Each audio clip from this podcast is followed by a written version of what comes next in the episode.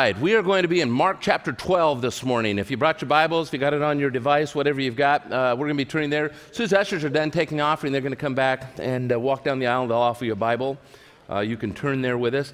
I uh, want to give you a big heads up. Next weekend, we're going to resume our Saturday night service at 5:30. Okay, for those of you that are Saturday night attenders, don't forget we're going to be back on track 5:30 p.m. Uh, if this works for you as an option, maybe your work schedule or you got friends that you know that can't come on Sunday mornings, this is a great option. Not too many churches are doing this uh, anymore, but we've, uh, we've tried to provide that as, as a, a, an open door. So next week we'll start that back up again, 5:30 on Saturdays. Okay. Um, we, this is Labor Day weekend. Uh, you know, it's funny. This weekend comes around. It's kind of part of our deal. It's kind of like the gun goes off, kids go back to school. This week we'll invite close to a thousand students here at North Shore Christian Academy to come back uh, this Wednesday. And uh, what a ministry! What an opportunity! And we pray for our teachers and for all of our educators and those who are going to get back ramped up. But I got to thinking, where, where did the idea of Labor Day come from? How far did I never had done any research on that. I don't know if you knew this or not. The first state to observe Labor Day was in 1882, and it was in New York. And by 1894, over 30 states had begun to observe uh, this weekend as a weekend that you would celebrate the American worker, for the, the social and the economic impact that uh, the, the worker had. And so I just want to say if you've ever had a job, or, or you currently are employed and have one, or you hope to have a job, we celebrate you today, all right? Good for you. All right, that's, la- that's what Labor Day is all about. Have you guys ever noticed um, that some jobs are just kind of hard to celebrate? and, and maybe, you're, maybe you're in one of those. I ran across uh, a few uh, examples of jobs that personally I would have a real difficult time celebrating. What, look, look at some of these. Here's one in particular. If we got that. Okay, now, how is. how is. that would be a tough one, right? How about this one? All right? now, I, I don't know if that's an American job or not, but that one would be, be a hard one. This one, I feel like I can really relate to sometimes, all right? Uh, in particular, okay? Sorry about that. I, I couldn't leave it out. I came across a website and it said you only had one job. Some jobs, you know, you just, some people have a hard time getting the job right. Look at, look at this. This one just killed me. You know? you only had one job to do. You, you, or this one, watch this. Um, you're saying, you know what? We're just going to make that line work. This is my favorite one, though, I think of all, right here. Some guy says, anyone caught exiting through this door will be asked, asked to leave. Now, who wrote you ever seen anything like that? And uh, you know, we got a little project going over here. I hope it wasn't. This wasn't from our uh, bathroom project over here. But look at this one. He's saying, "We're going to make this thing work. I don't care what it takes."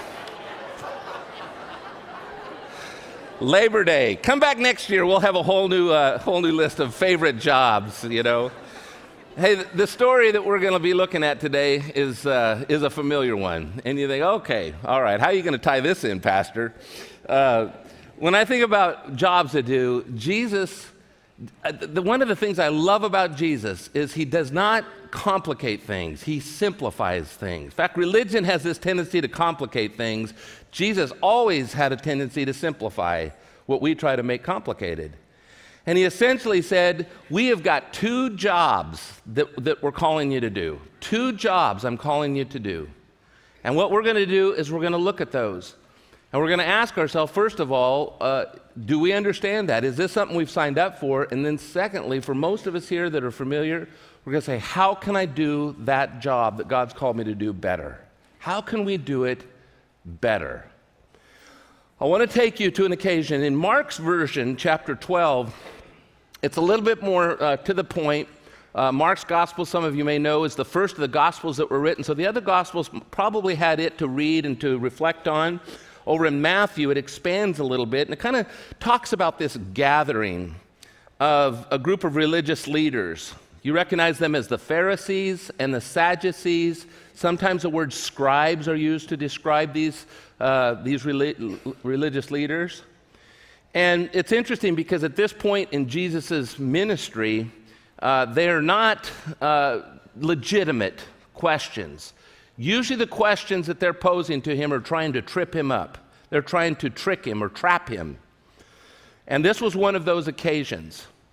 Uh, Matthew's version says that, that a, an expert in the law, okay, threw out a question. And it was a very simple question. He says, Jesus, which one of the commands is the most important? In fact, if you're looking at chapter 12 and you begin in that, that's how that section begins. It says, One of the scribes came up, and this is verse 28 I'm looking at, and he heard them disputing with one another, and seeing that he answered them well, he asked him, Which commandment is the most important of all? That's quite a statement. Uh, and, and we have to appreciate a little bit of the backdrop here because, you know, these Jews, they took the Ten Commandments and they expanded it into 613 laws. And among those, they would have all these derivatives. There were thousands of regulations that they were striving to live up to. Um, the dispute that he's referring to there is the fact that these parties, these factions, divided up over which ones were the most important. So, this, this expert in the law knew that by asking Jesus this question, he was going to have a 50 50 chance of, of saying something that was going to make the other side mad. It was, it was going to put him in a, a contradictory state. Kind of like the condition we find ourselves today, kind of in the climate that we're in. It's like we're so divided, and it doesn't matter what you say, you know you're going to probably make half of the people mad, right? That's what this guy wanted to do to Jesus. He wanted to trap him, he wanted to trick him or set him up, you know, for something that was going to compromise him. And Jesus, just in the beauty of this, he just says, you know what? I'm going to take not your 613 laws, not even your 10 laws that you were given by Moses. I'm going to reduce those 10 laws down to just two. Two things, two jobs that I'm going to encourage you to, to obey. The first one is, is to love God with all of your heart, with all of your soul, with all your mind, with all of your strength, to love Him. And the second one that we're going to look at is, is to love your neighbor, love people in the same way that you're loving God. Allow that love of God to, to translate down into the way that we love people. Now, I don't know how you are, but I'm kind of a bottom line person. I can, I can talk to people and, you know, they can go all over the place and go here, there, and everywhere, you know, with, with their thoughts or their suggestions and everything. A lot of times in the back of my mind, I'm thinking, okay, let's just get to the point. You ever been there? Let's just get to the bottom line. I can only handle so much personally. I, I kind of relayed this to, to my golf game, which isn't n- anything really to talk about. Uh, when I go play golf, and I, you know, I've done it over the years, no, don't do it that often, but almost every time you go out, especially if you go out with somebody better than you are, they're going to give you a pointer or two or three. And I mess my whole game up if I start thinking about what they're telling me. In fact, tell you the truth, there's only three things that I pay attention to. I pay attention to where my hands are on the club. I pay attention that my left arm is, is straight like this, and I pay attention to focus on the target. And those are the three things almost every time I stand up to, to the ball. I can't handle much more than that. Some of you are much, much better maybe at that. But I, I stopped and I thought about that. Jesus, He works with you if you're that kind of person. He's saying, here's the bottom line. This is all I want you to really concentrate on. And I, I think this time of the year, as we're kind of getting ramped up for our ministry season, we're going we're gonna do the next several weeks uh, a series, as you can see, called This Is Us. This is Us. This is who God's called us to be. And not just in general as Christians or followers of Christ, but North Shore Christian Church has some distinctives. God's done some amazing things here. You can even see through the trailer that we started with that, that uh, there are amazing opportunities that are in front of us, some that we've already walked through the door. We're going to be talking about some of the things that propel us, some of our core values in the next couple of weeks. In three weeks, I want to be able to share with you, Lord willing, uh, some vision, some things, the preferable future that we're trusting God for as we're looking out and projecting out over the next several months and even years. Okay? We're going to be looking down the road and saying, what is God calling North Shore to be? And how are we going to carry that out? And all those things are important. But, friends, today, in this setting, as we all come together as one in this one service, I just thought, what, what, what better thing could we do than to focus on the foundation, the basic premise of what all of the rest of this lies on? In fact, Jesus said, everything that the law and the prophets have taught you have been summed up into those two things love God with all your heart, your soul, your mind, your strength, and love your neighbor as yourself. Two things, two jobs that He's called us to do. So, for just a few minutes this morning, could we just kind of wrap ourselves around that. What does that mean? What did, what did the Lord intend for us as He challenged us along these lines? Well, if you got the notes on the way in, I want you to look first of all at loving God. And you can tell, first of all, from this, this very scripture, the priority that this has. It, it doesn't get any clearer than Him saying, which commandment is the most important most important of all. And I just want to pause a moment and think, you know, to, to really nail down that, there's so many things this life in the Lord is all about, and so many things that we value, and so many things that, that we put up at the top of the, the priority. And yet, Jesus, he, he just zeroes in and he makes it clear that it, it's about loving God. That's where it's all going to start, that's where it's all going to flow out of. He shares a process of this. And you know that he's quoting from Deuteronomy here, but think about this. These, these four things that he describes, he's essentially saying, Love God with everything that you are, everything that you hope to be, that all of this is wrapped around the love of God. And, and he uses these phrases, and I think about these. First of all, the truth, when it's observed, Okay, when we recognize the truth, this is this is understanding from our mind. This is why he can say, love God with all of your mind. This is your intellect. This is our understanding. This is engaging our thoughts and wrapping them around what God has spoken what, and what he, um, what he has revealed to us. Our emotions, when they are touched, this is our soul.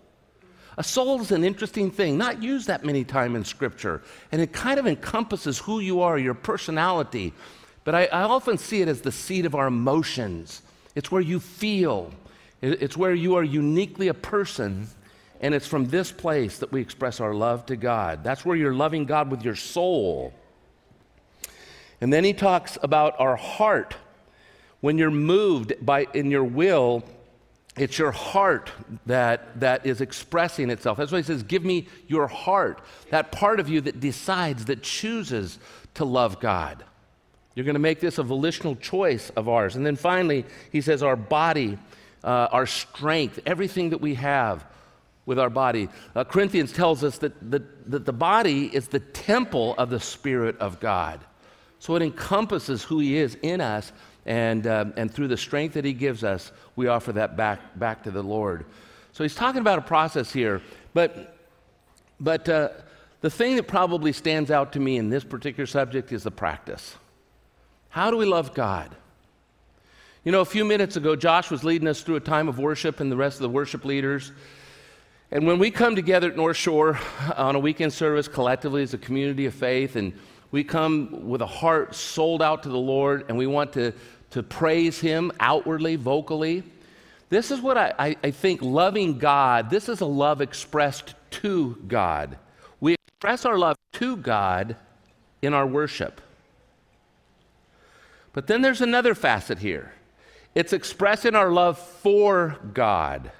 You might not see much of a difference, it's subtle, but our love for God over and over again is expressed in our obedience that we uh, manifest or that we, we practice before God. It's our obedience. Watch what the scripture says over in uh, John 14. Whoever has my commandments and he keeps them, he it is who loves me. And he who loves me will be loved by my Father, and I will love him and manifest myself to him. He goes on to say, Jesus answered, If anyone loves me, he will keep my word, and my Father will love him. And we will come to him, make our home with him. Whoever does not love me does not keep my word. Could it be any clearer, friends, that our love for God is, is expressed through our obedience, through, through what we do um, in response to what He has shown us? And I have, I have something, you know, I told the teachers on uh, Wednesday, uh, I was sharing something. Every once in a while, I run across something that I call laminatable. Laminatable. In other words, it, it's, it's something I want to keep before me a, a, lot. And so I'll write it out and I'll laminate it and I'll keep it maybe in the back of my Bible or on my desk or, you know, by my desktop or something like that. And every once in a while, I'll just pull it out to refresh myself. And because this is so fundamental, because it's so foundational to our walk with God to obey Him, um, this, is, this is something that I try to look at with, with some regularity. When I talk about my love for the Lord is expressed in my obedience, here's four things that I'd like to keep before me. First of all, I need to obey when He wants. When He wants. And the word I would use there is immediately. If we stop and debate something, or we stop and we consider it, or look at all the pros and cons and all that, you know what usually happens? We default to a place where we just don't do it, right? If you stop and you think about it, you contemplate it, or you weigh it out, usually your flesh is going to win that battle. You're not going to do it. And that's why you have to almost be resolved at the start. When the Lord tells me to do something, I just flat need to do it. I need to carry it out right then and there. And times like this, when we come together and we hear the Word of God spoken, and if that Word comes through clearly, and you, you, you just kind of, you're, you're sorting through it and you're weighing it out, as soon as the Spirit makes it clear, you do it immediately. I think the second one is how He wants, and I would say completely. completely. Not 75%, not 50%. And, and when I read that, you want to know there's a story that I go back to and I think about. Uh, it was King Saul. Maybe you remember this in, in Samuel's uh, you know, book. That Saul was told to go and take care of the Amalekites. Amalekites always represented sin. They were the ones that hampered the, the children of Israel on their way into the, the promised land. And, and, and God wanted to finally deal with this. And he sends Saul, and he says, I want you to, to get rid of him completely and I want you to get rid of their king Agag and all of this. And he goes and and he he not only doesn't get rid of all the, the he uh, keeps some of the plunder for himself, but he brings King Agag back so he can kind of proudly present that I got the victory over this king. And when Samuel confronts him, he says, What do you think you've done here? And he says, Well, I've done just what you told me. And he says, Well, what's this bleating of sheep that I hear? You didn't do it completely. You didn't follow the Lord completely. You've held on to some of this, which He specifically said not to do. And He says, Oh, oh, oh, that. he says, The men that you gave me, they held on to some of these so that they could offer up a burnt offering or a sacrifice to God. And then that classic phrase, remember what He said? He said, Do you think that God's interested in your sacrifice, your burnt offerings? He said he would much rather have an obedient heart that is willing to do completely what he's asked you to do than to maybe set aside what we think is a sacrifice on our terms. And he says, You know what, Saul? From this day, from this day, God's going to look for another king. He can't trust you, he can't depend upon you to do what he's asked completely. It's a great reminder, isn't it? That God, when He says an obedient heart, does it completely. Uh, another word that comes out with an attitude that God wants to do it joyfully, not begrudgingly, but to be joyful about that. And that joy is a deep, deep word knowing that even Jesus, I, this summer, one of the verses that just seems to be resonating with me over and over again is Hebrews 13, where it says, Jesus fixed his eyes upon the cross for the joy that was set before him. How could a cross be joy? That just, I wrestle with that.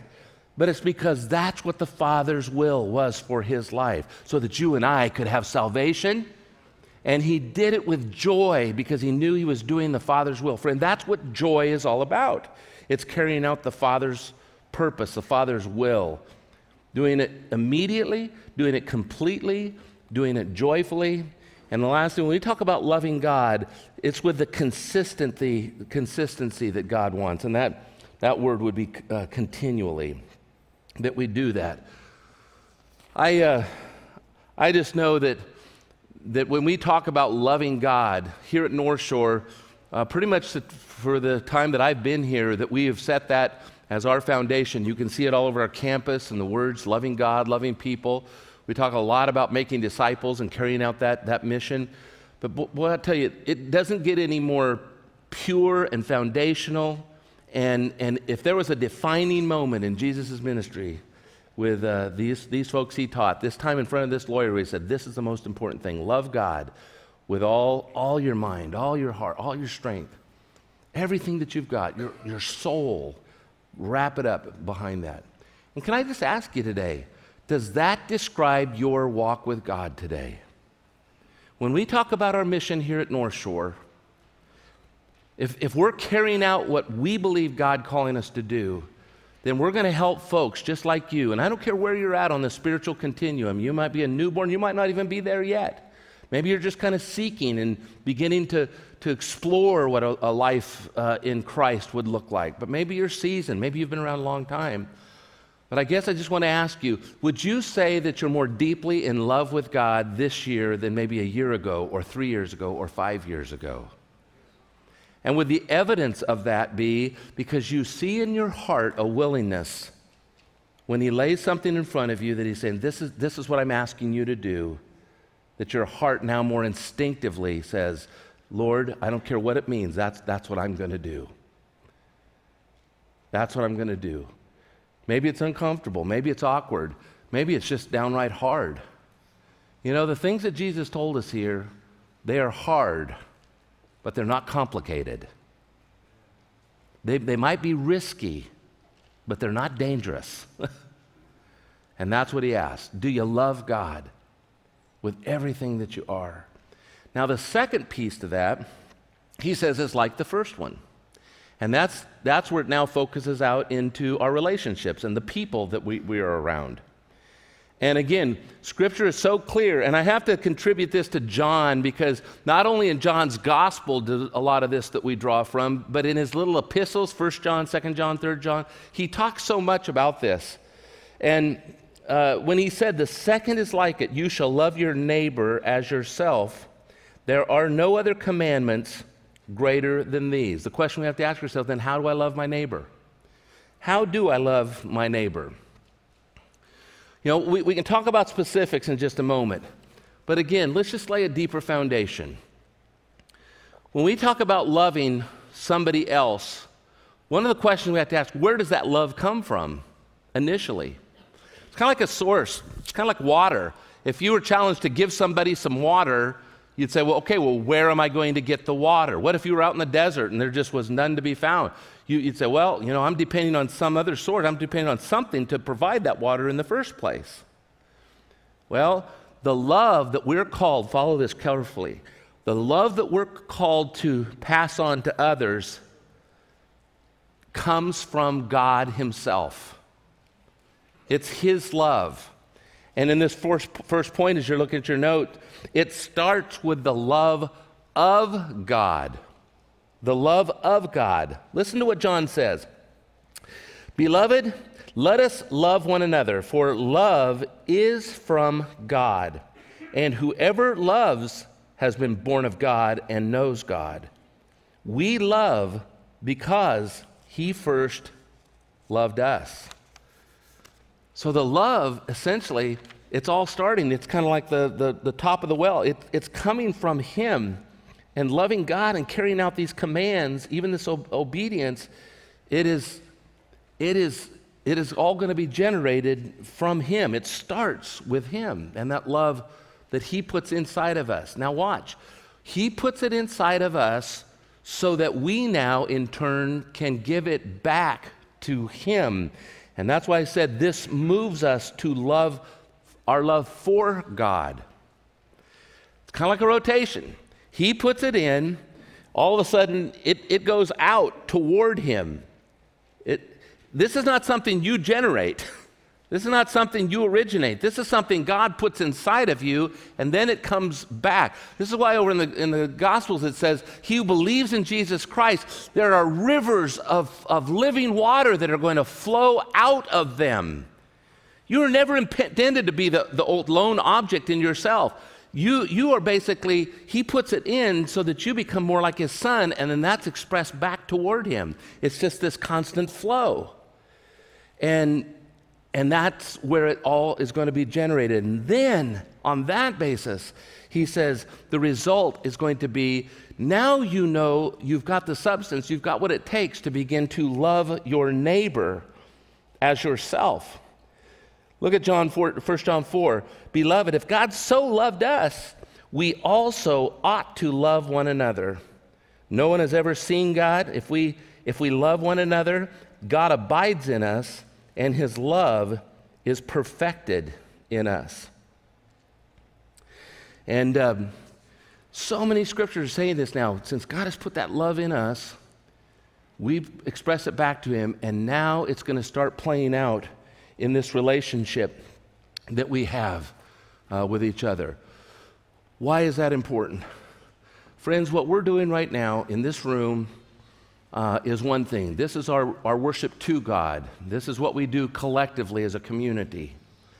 But this loving one another is, is in our opinion, practiced uh, more fully, more completely, more ideally in a smaller environment. It almost has to, because if, we, if I sat here before you this morning and I shared a few of the needs that I'm aware of, and I threw out names and I threw out the crisis that they're going through right now, a lot of you go, oh, wow, that's too bad. You know, and you'd probably forget by the time that you walked out of the room. You probably would, and that's understandable. But I'll tell you what, if you're in a group of four or six or 10 or 12 people that you have begun to do your life together with, and something happens of that nature to that group, do you know how exponentially your heart is wrapped? And you learn about caring, and you learn about loving, you learn about giving yourself away because you're in relationship. And this is why I just, I think, as a backdrop of our vision here at North Shore, when we talk about these two priorities, loving God and loving others or loving people, this is kind of what our mission is. Our mission at North Shore is to provide a relational environment where participants experience authentic community and a spiritual growth, a setting where spiritual growth can occur. Now let's talk specifically, you know, about that. What are we talking about with those two, two things? A community. Um, one of the first words that come to my mind when we talk about getting into life groups and these smaller environments and why they're such a high priority, I want to ask you a question this morning. Is there anybody in your life, in your world, who has the right to challenge you in your walk with God?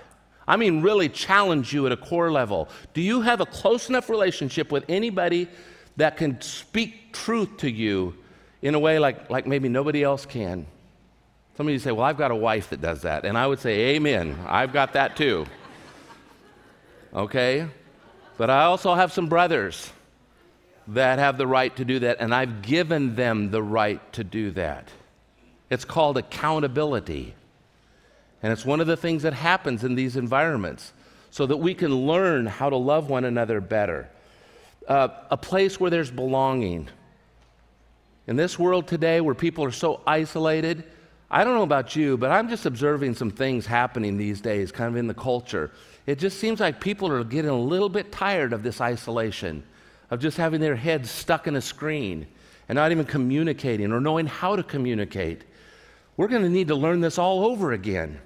And the place we do that are going to be in these small environments, these relational environments. It's why it's such a high priority. In other words, comes to my mind is the care that is given. These are environments where you're truly cared for.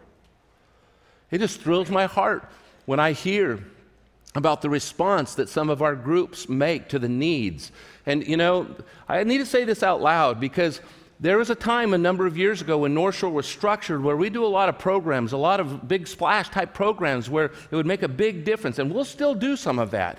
I think we did that a few weeks ago when we, uh, we shared, what was it, 350 backpacks with the kids over at Casino Road, you know? I like that kind of thing, and I like to make that kind of difference.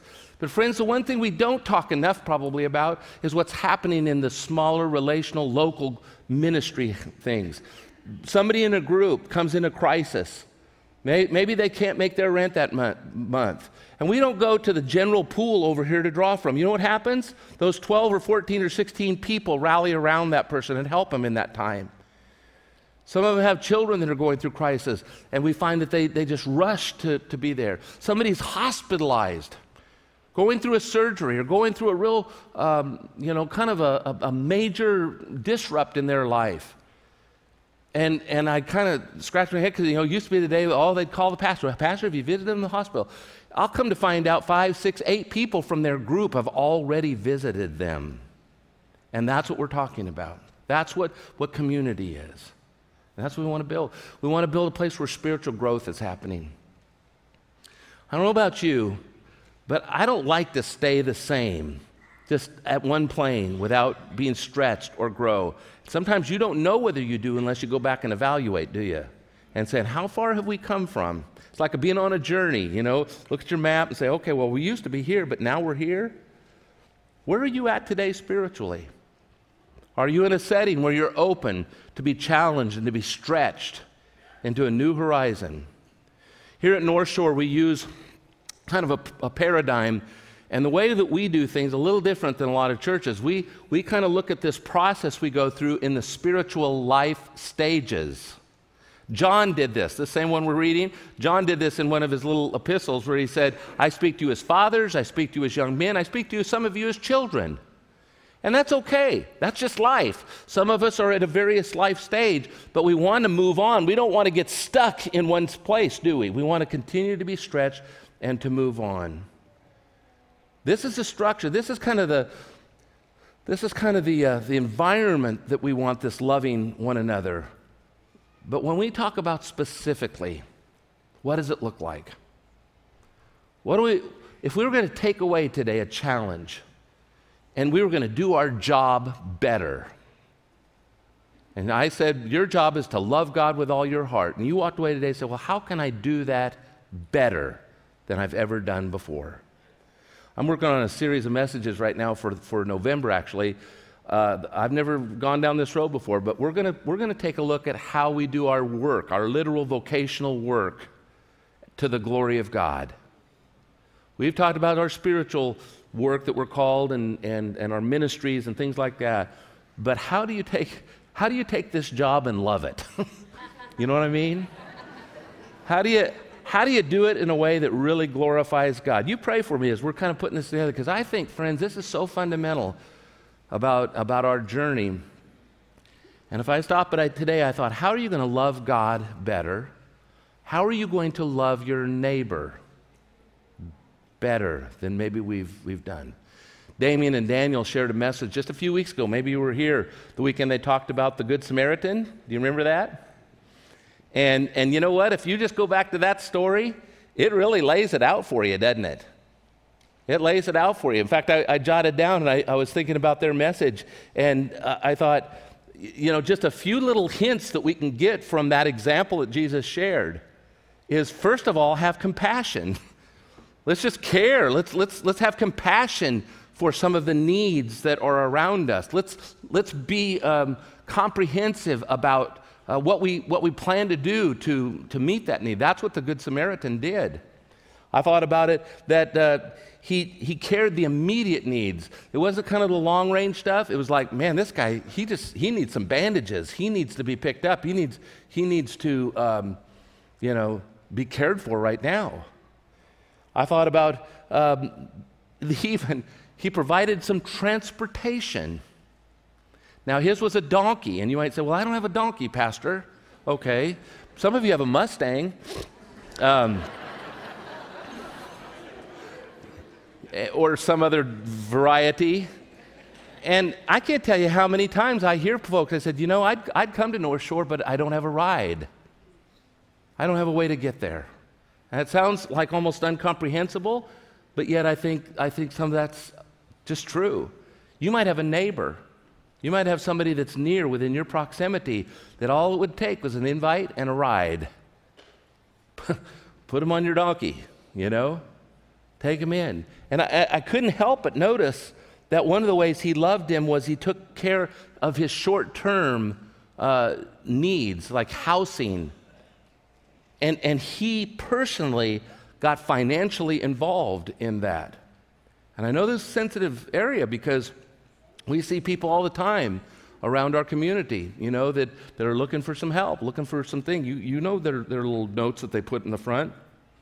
And there's all kinds of things that go through our head about, oh, they'll just squander it, or oh, that's, you know, maybe uh, fostering too much dependence, all that. I don't know about all that. All I know is way back in the Old Testament, God said, you know what? You're going to have the poor. You're going to have the poor around you all the time. Nothing's new under the sun. And I want you to be the type of people that are compassionate, that are sensitive, and that will obey me if I prompt you to, to do something proactive in, in a given situation. Those are just a few little examples of what we can do and put into practice. So we started off today, and I prayed and I said, Lord, we don't want to be just hearers of the word. Most of what I've shared this morning is not new stuff, okay? This has been foundational here at North Shore. It's just a reminder, isn't it? It's kind of a checkup. But I need this. I need to hear this. I've said out loud, you know, and I try to be very real with you. One of the areas that, that I want to grow in is an area of compassion. I, I, I, worry these days because we are bombarded by media and things like that so much about the pain and the hurt around us, you can become numb to it just by the sheer volume. And that may, I may be uh, a product of that perhaps, just by the volume of, of what I do uh, in the ministry that God's called me because I hear every single day just, just gut wrenching stuff. Gut wrenching stuff. And you know, it's almost like a self protective mode. This week, my daughter was with us uh, with my two grandkids. And, um, and one of the leaders that was a youth pastor in her life back in the Florida days uh, became a pastor in Jupiter, Florida, just young, probably mid 30s. And his two young daughters got the flu, got the flu. And they were sick, and he put on face, Facebook, and my daughter was reading that. And a few days later, his wife got the same flu. Only this time it, it took a, a turn, and she was hospitalized. And this all transpired over last weekend. And on Tuesday, she passed away. Young mom, 35 years old, two beautiful kids, and a pastor of this church there in Jupiter. And I just, it's just gut wrenching when I hear about things.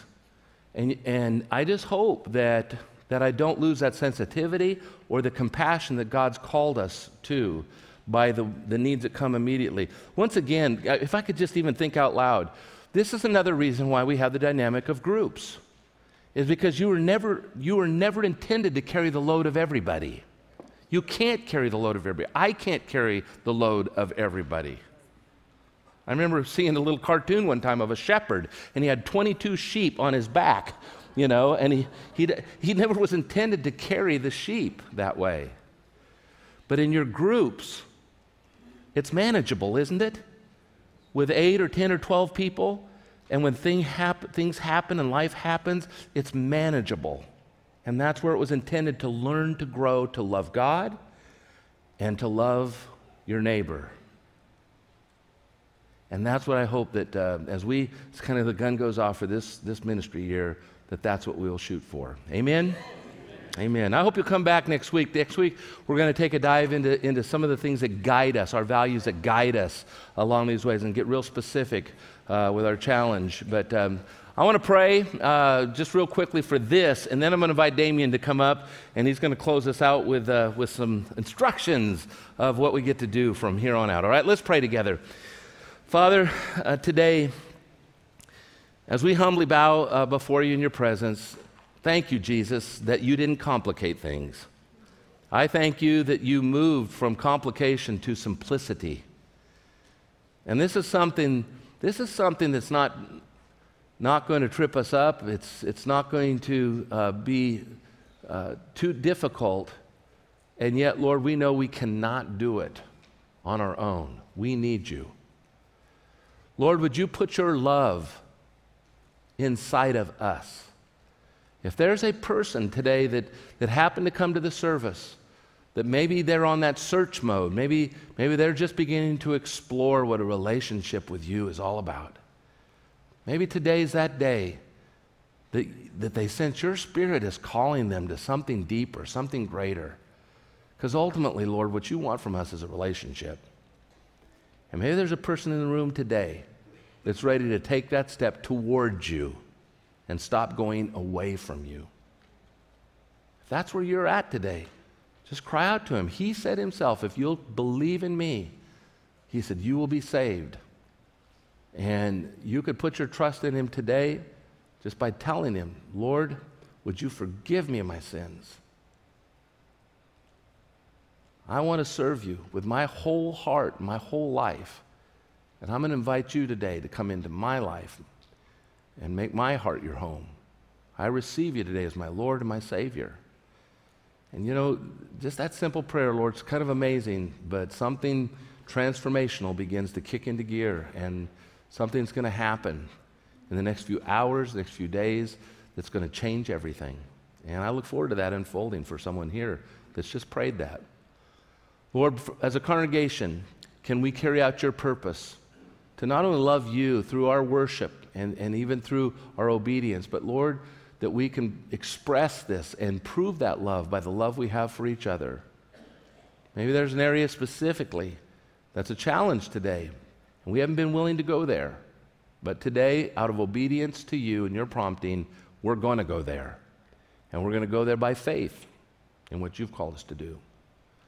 So we commit ourselves to this end. I pray for the church. I pray for us as North Shore. Lord, you've called us out into this community to be set apart, to be a light upon the hill. And wherever you move us, wherever you prompt us, God, we want to be in step with your spirit and what you want to do as your kingdom is, is brought here and people can see it reflected in your people and even in collectively your church. So I just, I just trust you with all this today. God, I am utterly, utterly dependent upon you um, for, for all that we've just asked for, for the love, for the guidance, for the direction, for the insight, for the vision. And, um, and we just look forward to, to see what unfolds with great anticipation. God, be, be with each one today and just deepen the, the relationships even through this special time we get to share and just relax with one another and, and to just kind of kind of just be um, as a church. So we commit all this to you today. In Jesus' name we pray. Amen.